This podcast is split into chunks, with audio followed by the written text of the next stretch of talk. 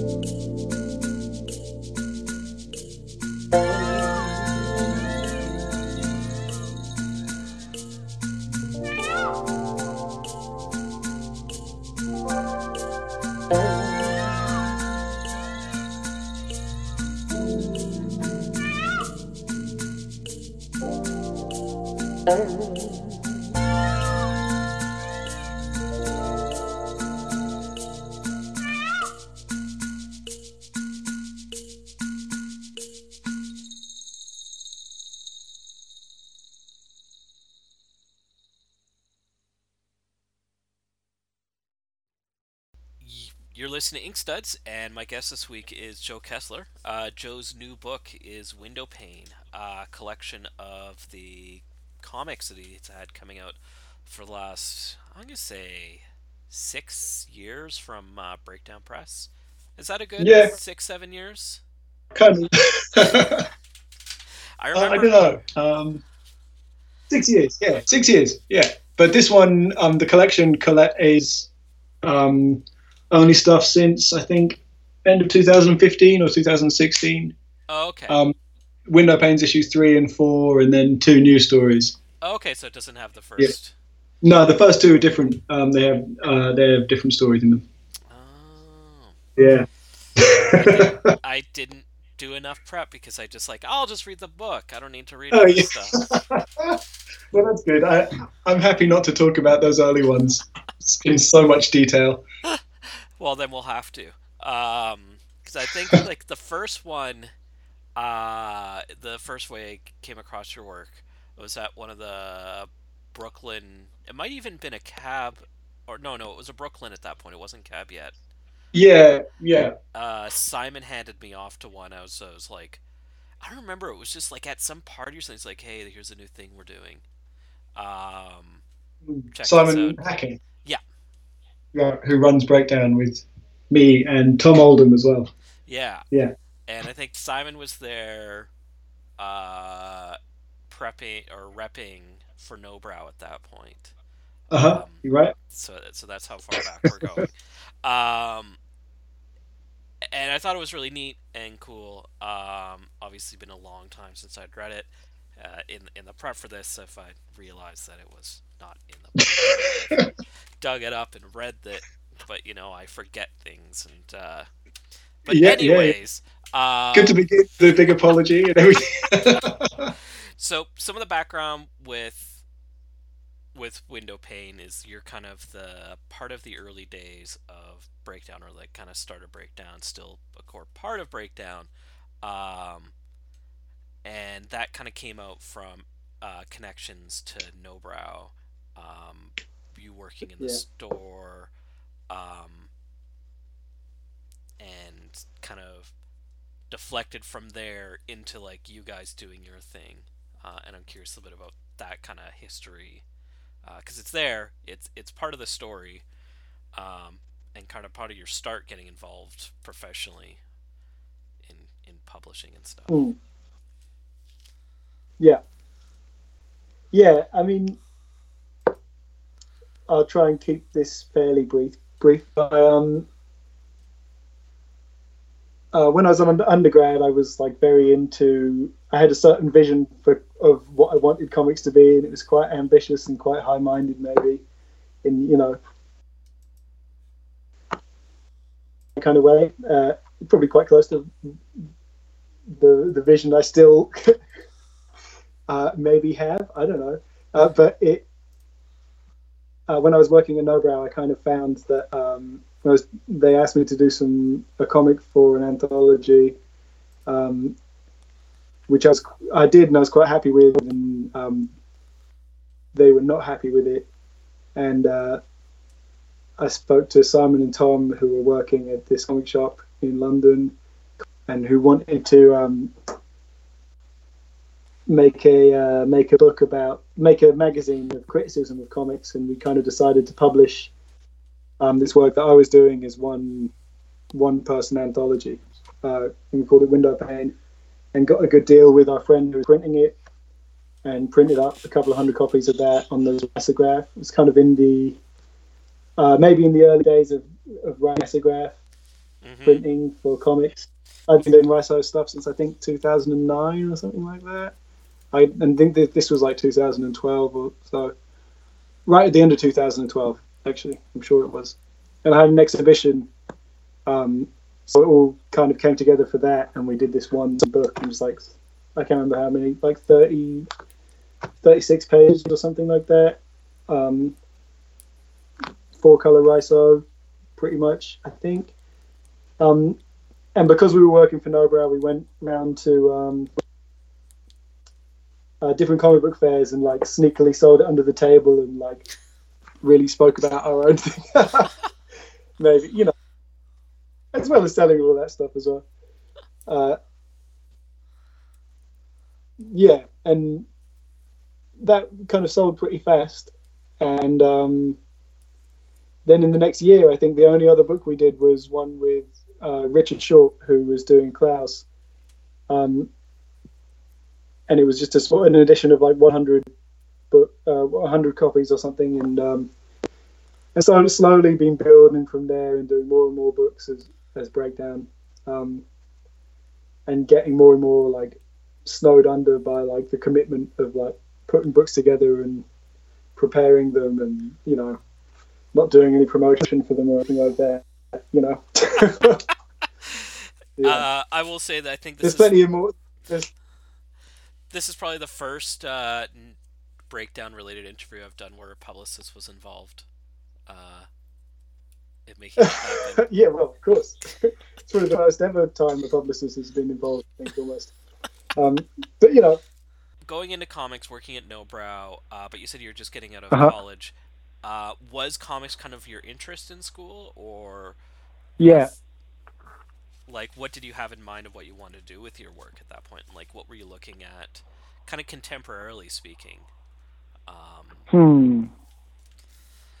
Hmm. I don't know. When I was that age, so it, that's like 21, 22, I guess. I was very into um, a lot of older stuff. I mean, as I still am, but um, uh, I just discovered uh, Norakuro, the Tagawa her comic, which is still a big influence. Um, and I was very into Krazy Kat and a lot of older stuff. Um, was really into. Uh, I was also really into um, uh, Chris Ware and Mark Newgarden and all that stuff, as I had been for quite a long time. You know, all through my teenage years, I was into that stuff. Um, yeah, and I was going at that time. I think I was pretty much reading anything that was like vaguely um, in that world of comics uh, in a way which I'm probably not now. mhm. Um, and I was also into, you know, I was making other kinds of art, I guess, and reading a lot. Um, it's, it's quite difficult to remember. It was like, I don't know, eight years ago, nine years ago, you know. Who knows? I, I think I remember getting very into when I was in uh, second year or something, um, finding Frank Santoro's work, as I'm sure, and like Jerry Moriarty's work and all this other stuff. Um, and it's when Comics Comics blog was a thing, and everyone um, who's of my age, who I'm friends with, was I think doing similar stuff at the same time, or like you know imbibing similar stuff at the same time. They were all quite significant. All the picture box books and everything like that. Um, they were all massive to me. I want to talk a bit about Frankie, Frankie Santoro. Uh, yeah, Uh, because Yes, I, yeah. I, I feel like he's kind of imprinted on your work. Um, yeah, yeah. and Totally. yeah, and just kind of what that meant for something. Because I mean, the stuff Frank was making at the time, uh, I mean, he's kind of like in a way disappeared as the leader of his weird church or school he has going on. Um, but his comics were really foundational for a lot of folks in doing stuff that was really different. And Yeah, his work's these amazing. other elements. Yeah. And so, I'm wondering about yeah, like when you first saw Frank's stuff and how you kind of wanted to fold that into what you wanted to make. Uh, I first got Storeyville when um, maybe about not that long after it came out. Um, I'm from Bristol in the southwest of England and in a branch of Forbidden Planet, which was at the time maybe one of the only shops you could get comics in Bristol.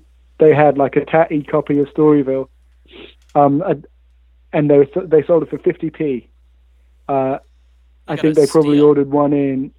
Yeah, they ordered probably one in, and it's not the shop for that. And uh, I guess no one bought it, and I I got it um, on the basis of the images of the uh, scenes in the back, and then took it home and read it, and just was like completely floored by it, of course, and um, you know read it about hundred times. Uh, and that was, you know, there was like the speed of the drawing and the the sort of rhythm of the whole thing was uh, very eye opening to me. Um, I don't know, I really liked it. and now, just the other day, me and um, uh, Connor Willumsen just drove from New York to Pittsburgh and stayed with Frank for a couple of days, and that was really nice. Nice. It was, yeah, it was funny. Um, you know, and, and Frank's how there's a, there's a a few years ago, I used to get very excited when I'd go into comic book shops. I'd, you know, sort of tingle with a nervous energy or whatever. Think what what kind of thing I might discover there. And then, you know, recently, uh, or maybe I only just noticed it recently. I sort of like walk in there with trepidation and sort of my bum tightens, and I get anxious about what sort of shame I'm going to experience when I walk in and see what's doing well or what I might find, you know. Um, but really, like going somewhere like Frank's house and uh, seeing all his, you know, his like whole house is his studio and it's everywhere and his art's everywhere and there's amazing drawings all over the place. Um, as, that was great and sort of reignite that old excitement that you used to get just from like walking into a halfway decent comic shop. There's there's something about Frank's work, um, where with Fort Thunder you kind of had this like iconoclastic approach to comics and storytelling. Um, and Mhm. people like to say how it's kind of fused with the fine art world because of the Whitney Biennale. And yeah, and I feel like what Frank did was kind of bring in a clarity with his work yeah, I don't know. Hmm, I don't know. from that kind of fine artist like maybe i'm just getting too deep about frank right now um Yeah, I'm not sure. There's there's a it seems like there's like a ton of different approaches within um, the Fort Thunder guys and all that, you know, and people and all, you know, yeah all that milieu have. All, there's a lot of different approaches. The thing, so when I I grew up with, um, you know, my folks had copies of Raw magazine and all that sort of stuff. Um, so I kind of assumed that that stuff was going on, and that that that, that world existed, and I just didn't have access to it properly. Uh, um, and then when you find out that it wasn't really going on, and then when it did ignite, it's just like big deal, you know. Uh, so I think I came, I was a bit blasé about all that stuff at first, especially being from England. You know, you're just like, oh, of course that's happening. Yeah, sure, it's good. You know, well And I like- I was into simmons it. here and yeah, right. yeah, you know, some some people do, I guess. Um i guess for me one of the things i was thinking about is just how um you know talking about picture box and how frank stuff was like popping up into comic stores and things like that Mm. uh, i don't know how the storeyville newspaper got in, into a store in bristol that's kind of fantastic um but like No, he- was the book, the picture books, oh the picture, picture box, box book. Yeah, oh, yeah. okay yeah. yeah. But still like have like there, there's something kind of like where uh, frank was really uh, in advance a lot of the the stuff we're seeing now i guess um, in a neat way Um, yeah, I think so. Uh, uh, in some ways, as are many other people, I think. But he maybe is especially like obviously in his approach to the color separations that was in those other books. Uh, those in, in Cold Heat and in stuff is like very. Uh, a lot of Riso stuff is reminiscent of that, and it's a work, you know, it's a way of making images which is uh, more suited to risograph printing and all that stuff, which has been coming out for the last few years, uh, which is great, you know. And it's it, it's a forerunner for a lot of that stuff immediately before it kind of took off, I guess. So I don't with, know. with window pane, um, the way you approach the coloring, are you looking at it as it being done in Risograph? So you're kind of putting together these images based on these three or four colors, uh, and kind of. I'm really interested in that with with your specific work about how Mm. you kind of layer these different things and kind of create these different kind of color uh, imbalances and kind of play with that. Yeah, uh, well, the uh, the RISO was a very defining thing to the way I make images, I guess. Um, I was doing screen printing and stuff before that, and um, you know, the idea of making several hundred copies or something was very, you know, so quickly was very appealing. Uh, and I naturally uh, like drawing in separations and pulling the drawings apart and doing these quick guide drawings or changing the pace of drawings and then layering them up and putting them on a light box and pulling them apart again. Um, and I guess it, I, it seemed it's kind of good to work in these black and white separations, which is how I do it, and then they become color in print when I put ink through the black drawing. Um, does that make any sense? Yeah, but does to I, I kind of think of them, right? I kind of think of them all as just like areas of tone, unless I want this like bush to be green or the sky. The sky's got to be red because you know it's an emotional scene. I'm just trying to like balance tone, tonal stuff, I guess, and um, do uh, and you know think about composition a lot. I think like with the stories and that I make and with the approach to coloring and stuff, there's um uh I'm not very afraid of like ambling into confusion and uncertainty, you know, and seeing how it comes out and then like redoing it a load of times until it comes out in a way which I uh, the word I always use, which feels really stupid to me, but I haven't got a better way of talking about it particularly, is um until it feels like resonant somehow to me, you know. Uh, and that's maybe not that useful a thing to say, but um, that's the the way I think about it. I suppose it's like this story and this composition and this like set of images seems to work and do something. I don't know. I, I just and that's same with one of the things I wonder about is when you're doing these kind of different tonal layers, um, yeah. do they have like, do you kind of see, like you'll have a composition where, uh, the different layers are different images completely, and you're finding out what the image is that comes out at the end, but also knowing that within that image, those different layers are doing different things. Does that make Yeah. sense? Um, yes, perfectly, actually. Uh, or you know, I, I make some sense out of it, whether it's the sense you intend or not. Who knows? Uh, but, I mean, there's a lot of uh, at its most basic level, it's like often about just creating like a hierarchy of information or something like that, where you have, um, you know, whatever you need to see can be highlighted using the color, and then whatever might be anecdotal or like tonal or something can drop in the background that you can navigate stuff easily. I mean, that's my intention, you know. Uh, and and that can mean like multiple images in one in over separate layers, or mean within one color or whatever. Yeah. Is Um, go ahead. Go on. Sorry. No, I was just going to say it's all a bit mysterious to me. Well, maybe maybe that's good to say. With what with what I was going to ask is, Uh-huh. um, in the balance of what you're doing with the book and with your comics, um, is there a hierarchy between finished story and the images themselves within the the story, or the images as a function within itself as part of the story? Does that make sense? Uh, maybe. Uh, let me think about it. So, could a hierarchy between the story, the story, like the image and service of the story. Yeah, or the story in service of the image. Yeah. Um, I think that goes both ways, really. Sometimes you think of like one image that you want to get to, and you like do a lot of like, you know, do a lot of footwork to to get there. Um, but more often than not, uh, I think the story leads the way, and I do and I uh, end up like indulging myself quite a lot, and like slowing down and speeding up when there's something that I think feels significant to me somehow.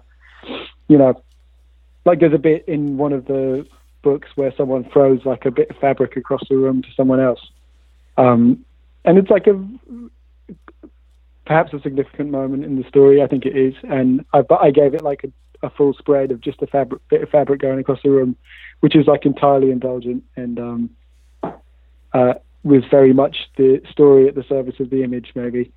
Uh, but I liked it, so I don't know. I could do whatever I want, I guess. Now, one of the things uh, with the collection that I think is neat that you do is um, on the on the cover is the kind of Mhm. early drafts of the image where you do your perspective points. yeah, right. Yeah. And going through the book, I wouldn't necessarily think that was priority um, because things are just so loose and fluid. Uh, and so I'm wondering about Yeah. about the perspective points and like trying to hit these markers. Um, Yeah, sometimes. Quite often in the book, there's like very precise underdrawings um, that I take quite a long time on.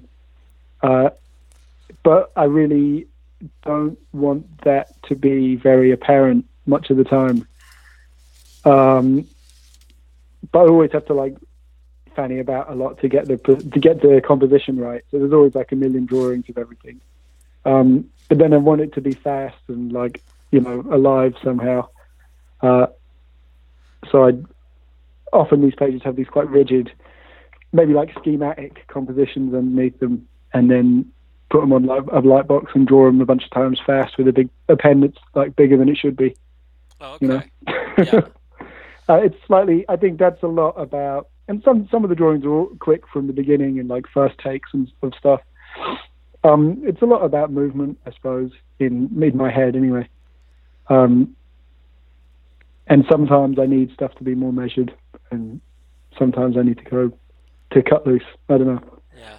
Movement is definitely one of the things I was thinking about with your work. I mean, it's like Mm. the characters moving, and even now you're just talking about kind of like almost like a gestural action when drawing, um, when you're using Mm. these big pens. Um, yeah, like a physicality to it. right. Like I don't necessarily see you as much hunched over, um, doing the finite little mini detail as much as just like. Uh, but it sounds Yeah, like that's it's a like a personality thing. I But, think as well. Like it, it, it feels that way to me. I often feel like I'm hunched over doing stuff like that, but then I see the way a lot of other people work, and um, I'm not really hunched.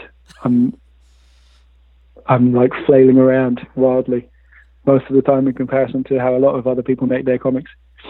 Um, you know, I think it's all okay. I do a lot of I do some like larger scale stuff as well, like mono some mono prints, which are basically like paintings and that sort of thing, where I, I really cut loose. But um, it's a slightly different thing, I guess. Uh, Now yeah. the the title Well- window pane. Um, yeah. is that an LSD reference? No. I mean, not at all. No, I, I was I was aware of the reference, but I didn't really think about it. I mean, it's not like um, it's not like opposed to the LSD reference, whatever you want it to be, I suppose. But uh, not in my head. No. Uh, it's it's not much to it. I wouldn't look too deeply into the meaning of, of the title. Look too deeply into the window. yes. Yeah. Exactly. Right. Uh, yeah. I'm here all week. I think just to go back to movement a bit, I think uh, Yeah. like the Change the so topic. there's a the the movement there's like the character thing I was like really into just drawing the the world changing quite a lot and like reacting to the characters and all that sort of thing I suppose. Um whatever that means. But like a, some sort of um empathy between like the whole world and what the characters were doing and feeling. And you know the characters are kind of blank in their way. Um so it's, there's like maybe um quite often a te- an attempt however successful or not to like bring them bring them out into like the world around them or whatever that sounds terrible actually i wish i hadn't said but anyway there you go Do you? i- i- is it that the the kind of you think a lot about the settings you put the characters in, um, and you have a lot of like I don't want to say conceptualness, but like a big idea of of the place of where they are. Yeah, they're kind of in. Um, mostly in this book, they're they're in like an imagined Cornwall of my childhood, which dev- doesn't really doesn't certainly doesn't exist at all. You know, uh, may, in, at times, and then they like shift to other places totally. Um, in my head, all those stories in the Window Pane collection are all happening in um, kind of in like one place, one uh, one world. But um, I don't know if that's really like a useful thing to think about when reading it, or um, or if it like adds anything particularly to it. But that's just the way I was thinking about it when I was making it. And I don't think, like everything in those books, they're wildly inconsistent in um, uh, in every aspect of them, and the, the rules of the world change and the characters change, and all you know. But that's how I was thinking about it. Yeah. Now, growing up in Cornwall, that's where Ralph Steadman. Well, I grew up in it? Bristol. Oh, um, okay. I grew up in Bristol, but we used to go on holiday to Cornwall. We still Oh, do, really. okay. When I was a kid, you know. Uh, it was maybe like a West Country, a general West Country thing, but place, imaginary West Country. but yeah, Cornwall.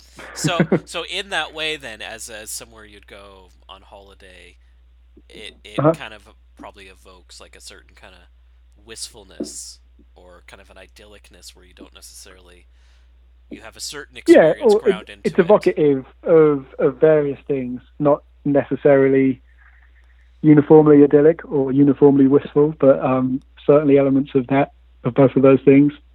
Um, but yeah, it's it's evocative and you know, like it, it's loose. I don't I don't really like acknowledge that to myself particularly. Um, but it I I think that's probably the case. That's what it is. um, but yeah, I don't know. Hmm. is Lando from Bristol too He lived in Bristol for quite a long time. Yeah, but not ever, not ever when I lived there.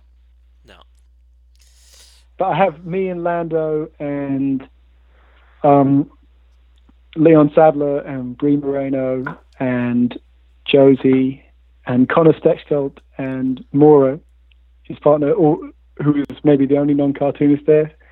Am I forgetting anyone? We all went to Cornwall um, this summer and stayed in a cabin, and it was quite amusing. So I have been to the West Country with Lando. okay well that's good I was worried Yeah, I'm happy to hear about that um, yeah.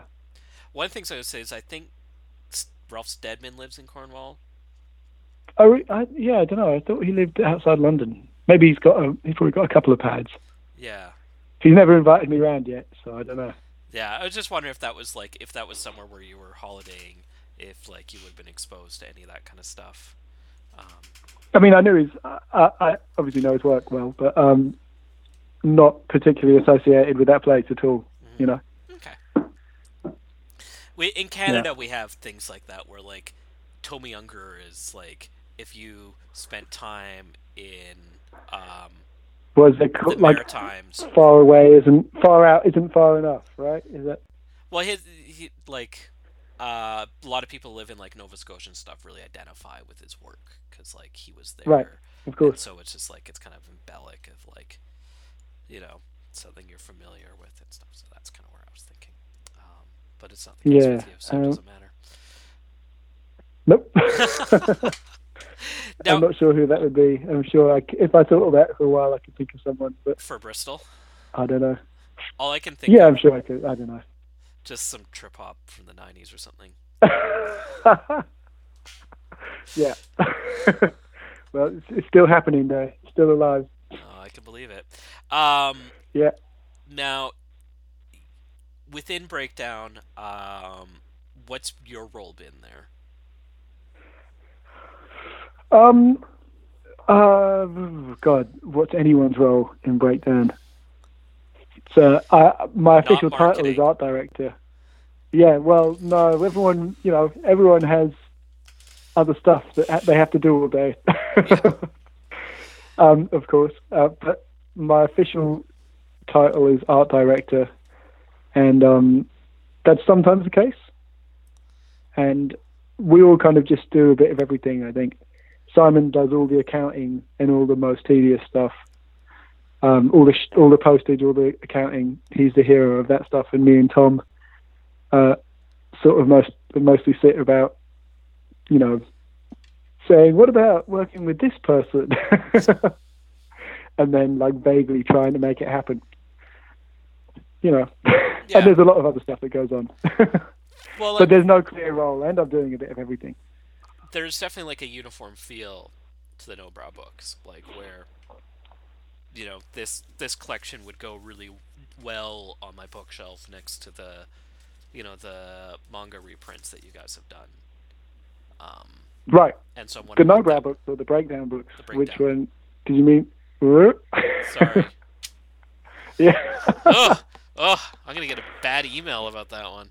Um, the breakdown that- stuff, the, yeah. the the breakdown stuff, the the uniform u- uniformity to design um, that you've kind of got going on Hmm. there as as art director, um, and kind of some of the interest in that, because it is a really specific style that you've been doing there.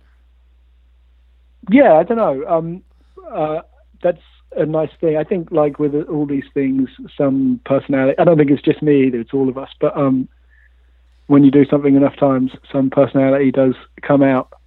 Hopefully, you know. So they might look a bit uniform. I still, I, I don't think I particularly agree. I think we're all over the place with the production and the way a lot of the books look. But then there are certain ones that you can group together. I'm thinking Maybe, especially the manga yeah. reprints. Yeah, Like Yeah. this, this definitely goes on the same shelves as those. Um, yes. like I'm not Well, I had a say- bigger hand in designing those um, generally than some of the other books, so Okay. that makes sense. Yeah. Yeah. Like I wouldn't say this is anything like, say, the Connor Willumsen books, or No, I mean he just did those completely himself. yeah. And so I, I, guess, I picked the paper for those, I think. Um, Uh, maybe we told him we got him to redraw the cover on the first one, um, but like no, Connor Willumsen, Connor, Connor doesn't need much from anyone, I don't think, and it's it's a it's an important thing not to try and like uh, try and second guess him, or you wouldn't want to you wouldn't want to guess what Connor's going to do or what he's going to. Uh, you don't want to put him in a box in any way. and I- and I'm presuming Anna is pretty particular about the look and design of her books. Yeah, she was Hinch. pretty relaxed actually about. Um, I mean, I don't know. We've only done um, the one. and We're just about to do the artist two, um, and it could all go horribly wrong. But with the last one, we just had a bit of back and forth. Um, I think I don't. I don't know. Can't remember how involved I was in that conversation about the look of the cover and stuff. Mhm. And then um, she was just happy with it. And then we got a deal from the printer that we were going to be able to do like a a cloth bound book with a um, like a ribbon to mark your place and everything. And I got really excited about that and said to Anna, "Let's do that." And she said, "Okay, cool, whatever." And then Tom and Simon said, "Absolutely not." So she was relaxed with that. Um, but Tom and Simon didn't want the cloth bound thing. They wanted the normal hardback, and they had the clear view of how it had to look, and they had the um, the specific idea of what it had to be. That book. Um, I'm sure Anna has way more ideas, but in that instance of our uh, of putting that book together, she was very relaxed. So I don't know. So tell me about your your particular design interests and aesthetics then, because I mean you have stuff that's kind of on the artist and stuff, but you have the look of your book, uh, with the kind of obi wrap uh, cover, uh, and then you're also Hmm. involved in the in the great manga reprints you guys uh, have been doing. Um, so yeah, let's talk a little Yeah. bit about.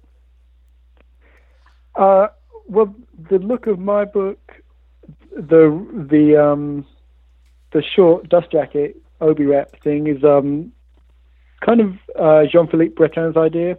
Uh, he he collaborated with me on the design of it, Uh, he's a really good designer, French guy. He designs all the Lagon books, uh, and um, Volcan and those books. There's a new one coming out any minute now.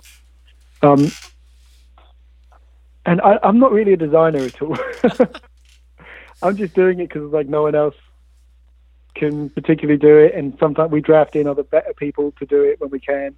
So the manga reprints, I've always like had to go, kind of done the covers, put the images together, and um, done like rough drafts of the type stuff, and then we work with this guy Joe Hales, who's who's a designer, and we worked with my friend Alex Johns, and they all go like, you know, they see my typography and go like, "What the fuck are you doing?" You know, uh, and change it all and make it, all, you know, seem seem to me to like do the exact same things I've done, but somehow it looks much nicer.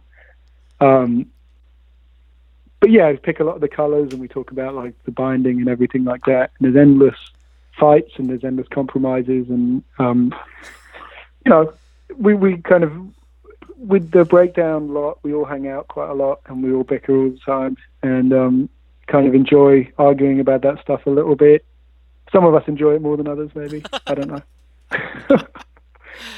Uh, it's not we, quite nice. It's, it's quite nice for me in that sense that that is like this collaborative thing, and none of us, um, you know, we're all learning as we do it, and you know, I think the books get better and better, what do we except have? for when they get worse. Are they going to get worse? Um, I hope not. I think the the production and design of them will be better and better, and the stuff we've got coming up, I think, should be good. Um, who knows? We'll see. well, why don't we talk a bit about what you have coming out? Uh, Oh, because I'm not completely clear on what it all is, and I'll forget something really important. Um, we've got Anna's book coming up soon, um, and then we have a bunch of other stuff which is like reliant. Some of the stuff which is hanging over my head, which is like reliant on me doing work on it to get it together, um, is uh, like a, a collection of Lala Albert's work oh wow. um, which would be great. Um, a lot of the stuff that she it would be stuff that she's previously published all in one place. Um, when that eventually comes together, when I have the time to work on it, Yeah, because you uh, you did that one color, that blue book, right? we did yeah, Janus, um, Yeah. and like we all love her work, of course, because it's it's great. Um, yeah, and there's a ton of other stuff. We got uh, Rich is, Richard Short is doing another thing. Um, Antoine's book Palace Number One will be coming out sometime soon. I'm going to go talk to him about it next couple of days, and I think the work's all pretty much done for that. Um, yeah, loads of stuff. Who knows? It's all exciting. It's all. Uh, I love all the work. It's you know, uh, and then off, off, I, I I really like doing it. Um, and then I'm not. I've been um doing doing uh putting the French translation into all the panels for my whole book for the last two days um, on InDesign. So the thought of like more InDesign days at the moment isn't is like slightly terrifying. But uh, yes, I shouldn't feel sorry for myself. But it sounds like there's a lot to come from Breakdown. Uh, there's no real slowing down.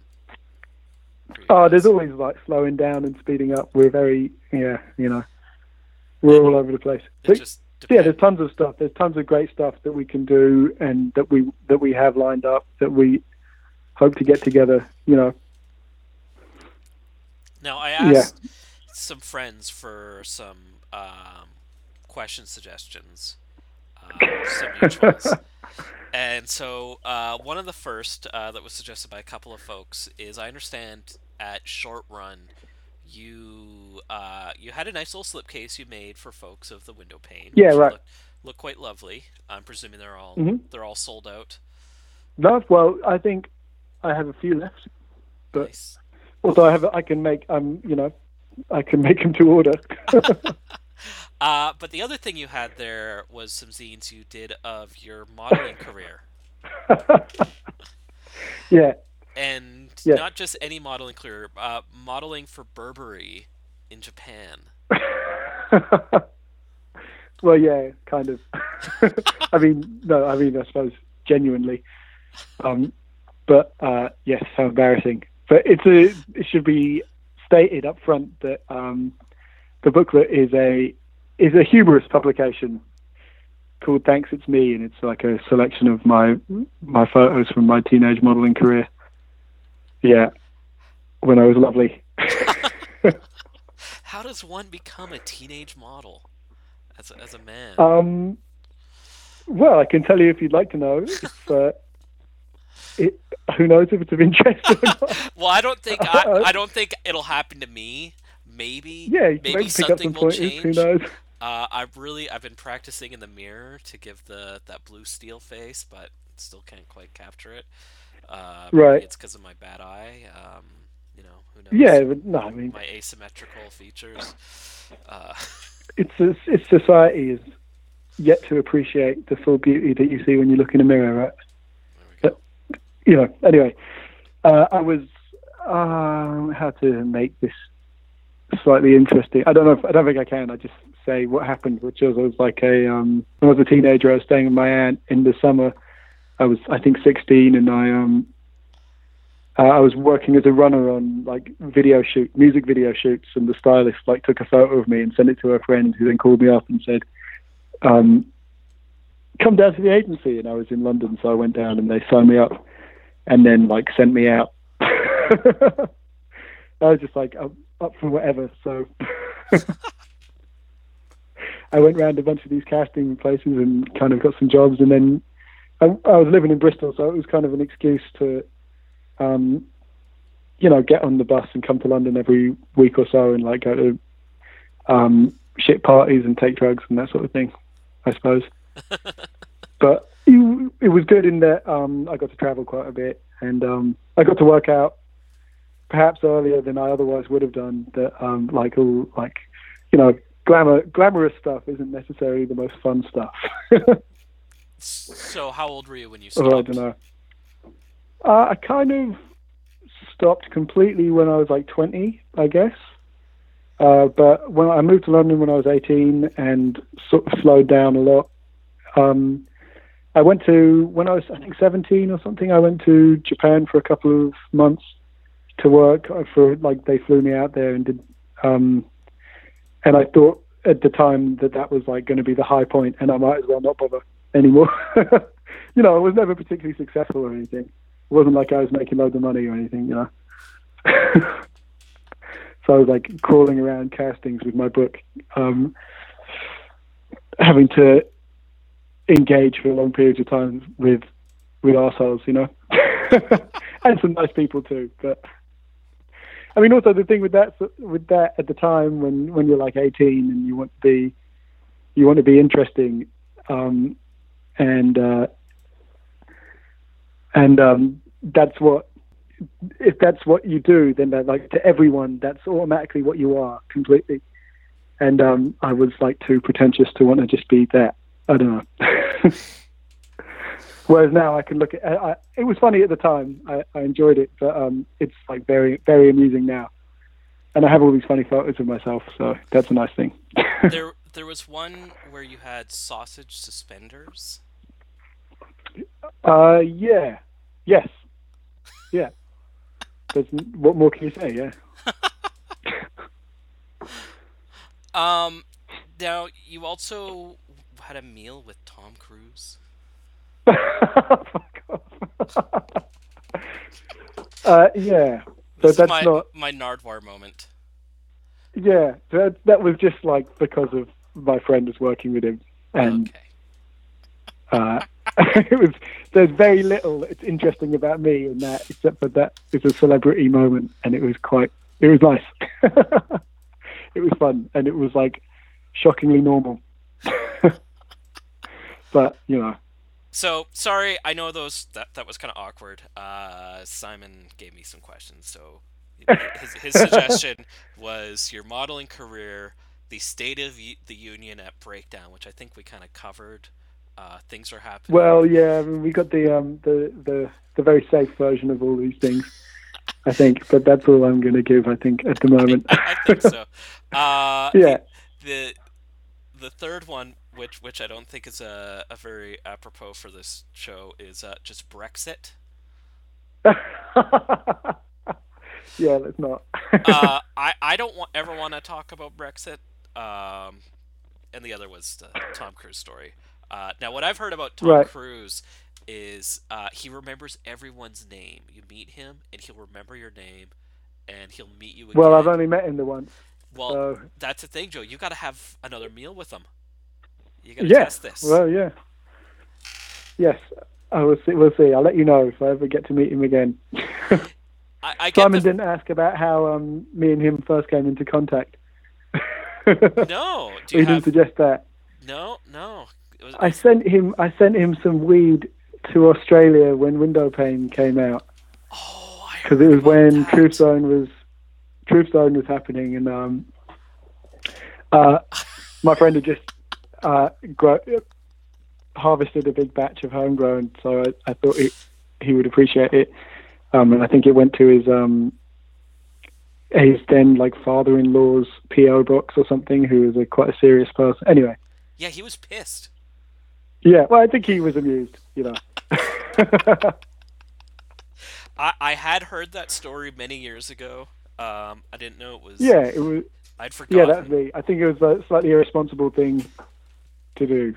I don't think I would do it now, No. but maybe I would. Who knows? Give me the chance. And, you know, you never know.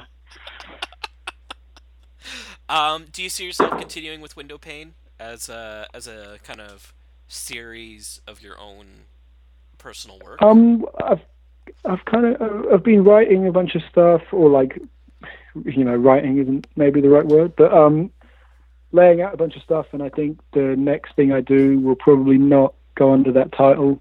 Um, but like that title doesn't it.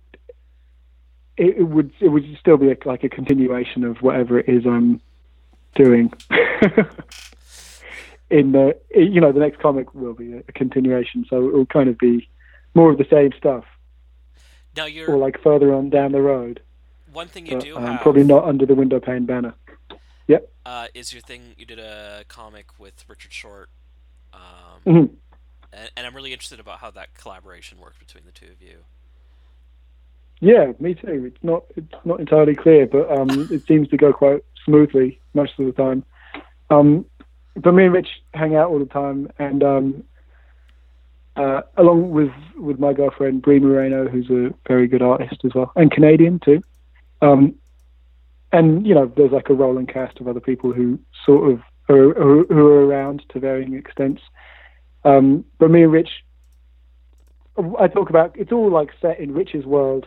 That book, um, it's all entirely his universe, and um, I'm just sort of squatting in it really. And uh, I kind of came up with this story about Ivor, um, who's this horrible. It's described as a dreary murine bigot, and murines means ratish, or of like the rat species, I guess.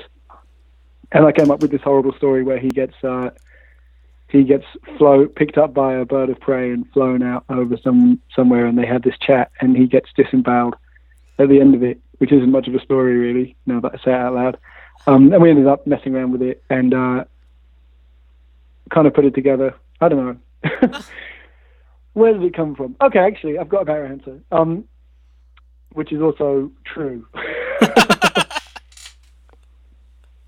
uh, which is that I d- edited this book called Dome with uh, with Alexis Beauclair and Sammy Stein, um, who are the guys who run Lagon, a few years ago when we made it at Angoulême. Um, and I kind of don't. I, I like anthologies, but I don't like making work for them particularly. Um, and we were asked to edit this thing, and it seemed like it was going to be such a fun project. Um, and it was, but uh, I was a bit. I didn't particularly want to make the work for it and um, me and Rich sort of started knocking stuff around, and we were it was sitting in my old flat, like coming up with these stupid ideas and like and you know just pissing ourselves. Uh, um, so we, we just kind of started enjoying ourselves and put that work in the anthology, and it felt good. Um, and then we ended up doing a bit more of that. We did another story which was in Gufra. Um, and uh, we ended up like building this kind of world, world and approach to a collaboration, which would kind of us two both doing everything, and then me taking our guide drawing things that we made that ended up being quite precise and doing a um, um doing the final version of that, the final full color drawings. Um, yeah, and then it seemed like a way of approaching anthologies, which I was maybe happier with than just doing my own work. Where when I'm doing it myself, I like can't really stick to any deadline, and I can't um, guarantee that I'm once I start on something that I'm gonna want to put it out. So it's happened a bunch of times that I've been asked to do something in an anthology, and I said yes, and then um, it's come and I have not sent them the work because I haven't been happy with it. you know, and then no one's happy. Uh, so with this collaboration, it's sort of a way of doing that, and it's a way of me working in the Klaus universe, which I really like. You know, hmm I don't know. That was rambling, No, but there you go. Well, I Yeah. didn't. I, we haven't really talked about Dome, and that's interesting itself. It's like a super ambitious project, um, hmm and kind of like what you guys had in mind and what came out. I mean, I've, I've only seen a copy once. Um, Mm, yeah. I don't think any actually made it to Vancouver. I don't know, maybe I just missed it. Um, I don't know. but what was your kind of intention in what you guys want to do with that book? Oh man, I don't know. I wonder what Sammy and Alexis would say. Um, but Was it Uh, it was more about the. For me, it was more about the event around the book and the book being part of that as a whole. Like we were printing the whole thing there, and there was a load of the artists there, and the work that was being printed was going up on walls around this hall that we were printing it in, and people were like coming. It was like an open door thing. It was in Ung- when the festival was happening, Mhm. and people could come in and see the whole thing happening and the book being made. And in the end, all the artists came and like made the book by hand. At the end, like everyone did it, who was who was there, you know. Um, and the book comes out of uh, is like structured to make that possible. I don't know, like the way it was printed, the way it was bound, the like format that people had to work in, and the colors they were given were all dictated by those decisions, I guess. Uh, so that's maybe, and then it ends up being this completely different thing that has its own life after the after the event, which is nice as well. It's a it's a strangely like. I mean, I like the book a lot. It's a it's a strangely uh, desirable object to some people, I think, because it's like hard to get hold of if you weren't actually at the event. But yeah, um, I was gonna get one from you guys, but I never did, and I regret it. yeah, I think it's maybe sweeter to cherish that regret than it would be to actually have the book. Who knows? It was just I think that's certainly true of a lot of things. I, di- I just went to, I of like say, I said I was doing this talk and um, to to Rich and uh, and Antoine and people, and Rich just sent me a message saying, "Don't say anything too dreary." um, but I, I, I just went to. I was in Chicago. I had a great time staying with um, Connor who's another breakdown artist, and there's a lot of good artists there. Like um, went and went to Anya Davidson's house and saw the stuff, and we got to go around Chris Ware's house as well, which was amazing. But um, I went to the. Uh, I mean, that was really amazing actually. But I went to the uh, Hairy Who show um, when I was there. And, uh, I liked that work a lot, but it was interesting to like.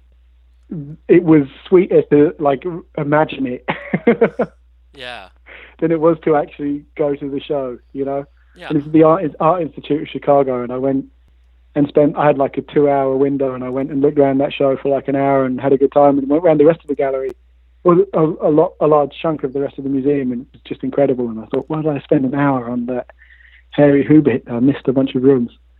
Um, and so, and then they got the big book of, of the show as well, and it's really nice. But it's also like not as good as my imagination was when there was like five years ago or whatever, when I only had like a few snippets of the Karl Wirsum art, or like a few one or two images of Suellen Rocca stuff that I'd just seen, and you know, to imagine that there was like a whole load more of it, and it was all as exciting.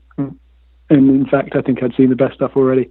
yeah. So that's certainly the case with Dome. It's not always the case. I, there was just a Paolozzi show in London a few a few years ago, um, of a lot of the print stuff. And that, although like he's very famous and everything, it's actually quite hard to see a lot of his. Been quite hard for me to see a lot of his prints in real life. Um, and then going to that show was like it was better than I ever imagined it. You know. hmm So I don't know. What am I- I saying? Yeah. No, I, I get what you're saying. Like I saw the Robert Crumb Genesis show in Seattle a couple of years ago. Oh yeah. And I mean, for me, it's like you kind of see one Genesis page. You don't need to see the other 250. Right. Right, yeah. Like, yeah, Yeah. okay. Uh, am I going to spend time looking at this one, or am I going to go downstairs and, you know, see uh, costumes by Nick Cave, not the musician? Um, yeah. Sure. you know, like it's that like okay, yeah, yeah, yeah, yeah, but there is other stuff, and so I get that kind of there is too much of a Mm. good thing. Yes. Or yeah, too much of a thing. Yeah. I don't know. I love. I like the hair. It's just a recent thing that was like, uh, this is some like some here like legendary thing that I've been waiting to do for years. And it was like, oh, okay, cool. And then went to the Roger Brown house, and there was like a bunch of that work, um, in the context of a load of like other folk art and um, other kind of this uh, house in Chicago of this artist's collection. And he has a lot of the Hairy Who stuff, and um, but he has like a bit of it mixed in with a load of other stuff, and it's like a way better experience, you know. hmm And like the the Hairy Who stuff looks um, looks much more interesting in that context and all that sort of, you know, The contextualizing. blah blah. Yeah, I suppose that's what I'm saying. Do you feel like you're too dreary? Pardon me? Nothing else. Saying, do you feel like that was too jury? I don't think it was. No, I, no, no, that's- no. Uh, maybe I don't know. Difficult to say. Who knows? I don't know where I'm going when I start. I was worried I was going to go down a dreary, a dreary rabbit hole. Then That's no. Um. we could talk about sports or something like that, maybe. I have nothing to say about sports. Is that something you guys do over there? Um, No, that's something I do a lot. Well, yeah, actually, there's a cartoonist. I, me and Antoine met playing basketball. Um, Antoine Cosse, who's one of the breakdown artists. So I play football. Me and Bree used to play football in a league, and I play football now with um, uh, a cartoonist called Matthew Petit, who's really good, and um, and Chris as well, Chris Harnan, who's excellent. Uh, so there's like a sports, a jock cartoonist community here. Oh, that's funny.